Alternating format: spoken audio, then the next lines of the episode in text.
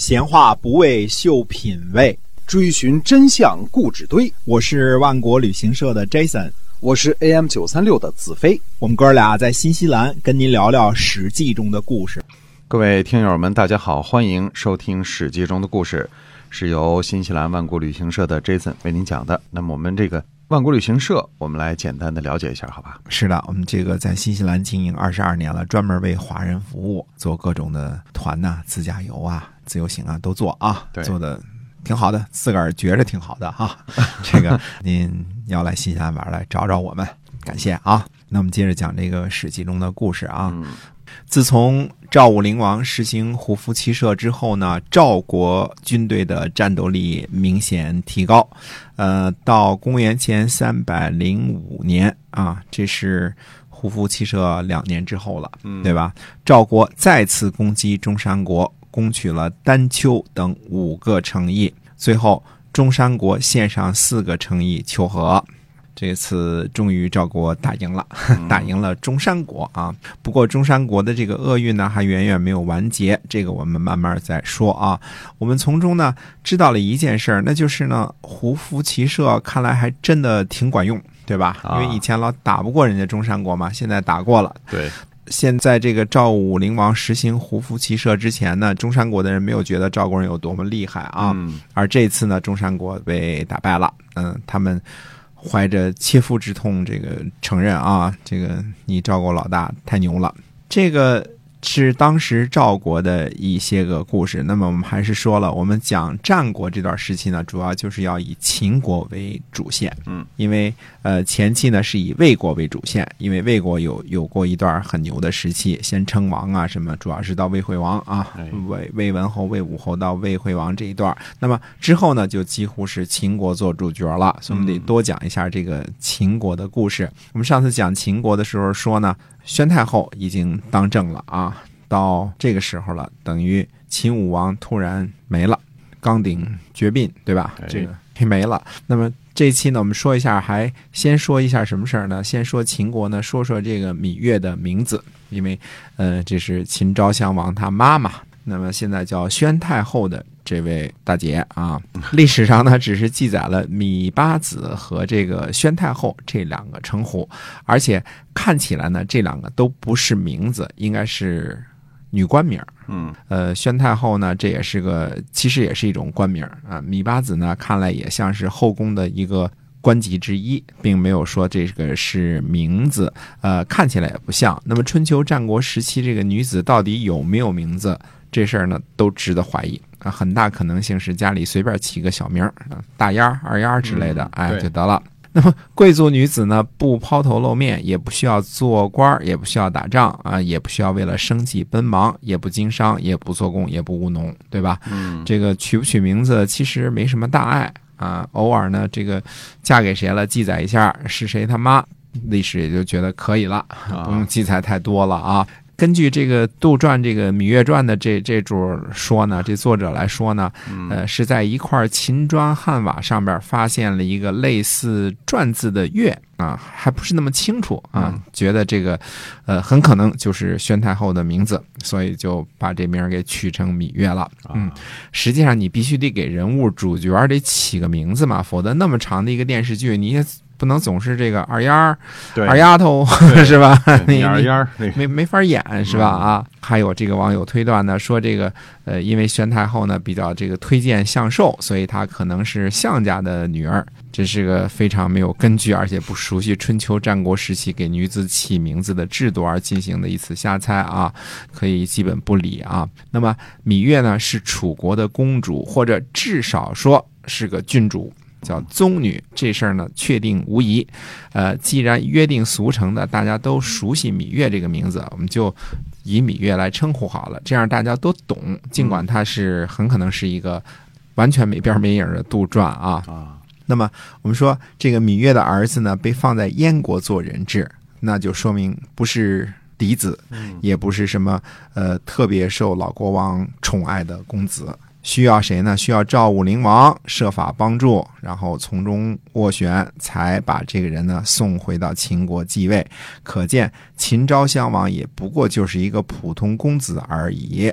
当然可能是个比较年长的公子。秦武王的早夭呢，完全是一场意外，一个体育爱好者的悲剧啊！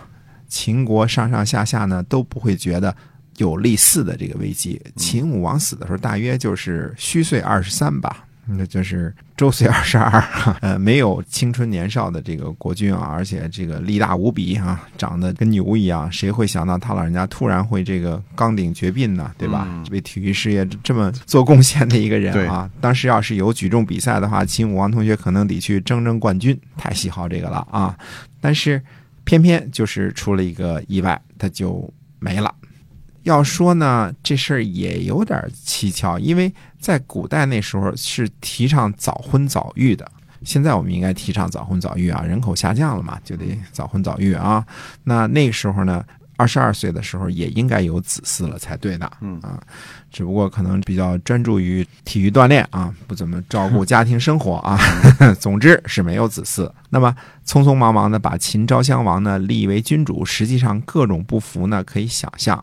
秦昭襄王那个时候呢年纪尚轻，芈月太后呢临朝把持朝政，从来没有当过权的这个后宫女人呢，也是一百个不服范儿啊。所以这两股势力啊，心里想着都是仨字儿：凭什么？这也。正常啊，这两股人呢，后来就勾结起来了。凭什么你当太后，我不当，是吧？那时候凭什么你当国王，我不当？那那这对念叨的这些凭什么的这些女人们和孩子们来说呢？那当然互相勾结一下来对抗一下，那就是有可能的。不服呢，就有想法，有想法就有阴谋，有阴谋就会有行动。娘子军呢想到的就是要和勇将来勾结，这个被选中的勇将就是署长壮。署长壮这个人呢，历史上还真是有点记载啊。这个率领秦军呢两次打败楚国的主将的就是署长壮，一次斩首八万，一次占领汉中，就是他。还真不明白这个立了战功的署长壮这样的勇将。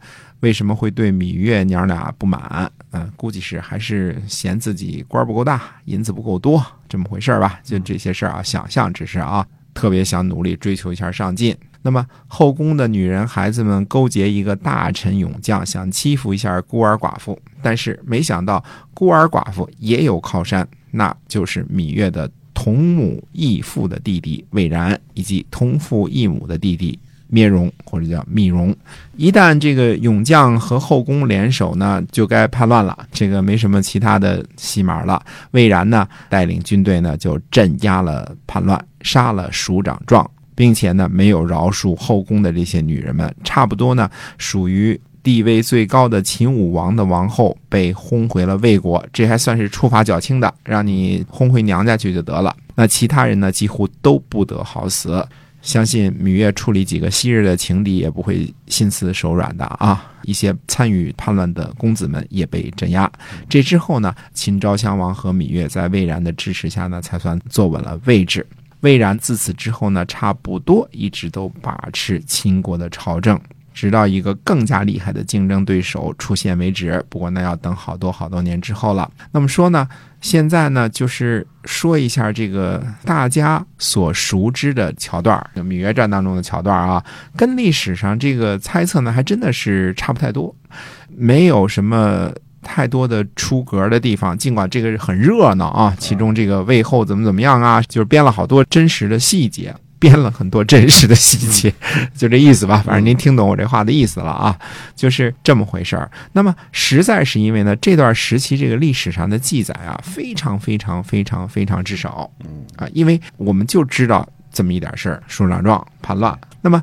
秦始皇和李斯焚书坑儒的时候，只是焚烧的其他六国的史记，秦史记是没烧的。秦史记是保留下来的，但是秦史记对于秦昭襄王这个继位之初的这场巨大的政治混乱呢，呃，记载也很少，只是记载了一个结果：芈月一派胜利了。宣太后跟这个秦昭襄王胜利了，那么记载很少呢，有情可原。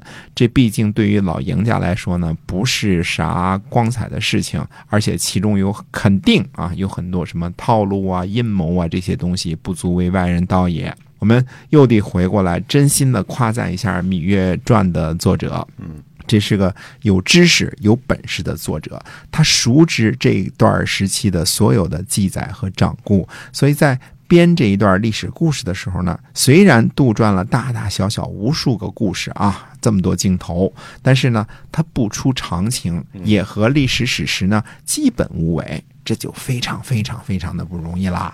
呃，历史小说呢，或者称作历史剧本这么个类别呀、非常非常的难写，难于处理。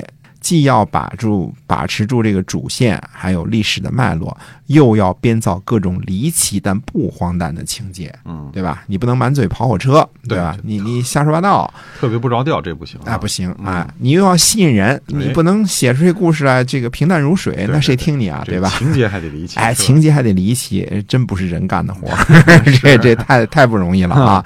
能够编出这么一部剧来，绝对你得有相当的天分，无论你想象力、历史知识和文笔都得特别棒才行的，绝对得有天分。我们前面说过啊，芈月或者称宣太后啊，她怎么会有一个义父弟弟魏然？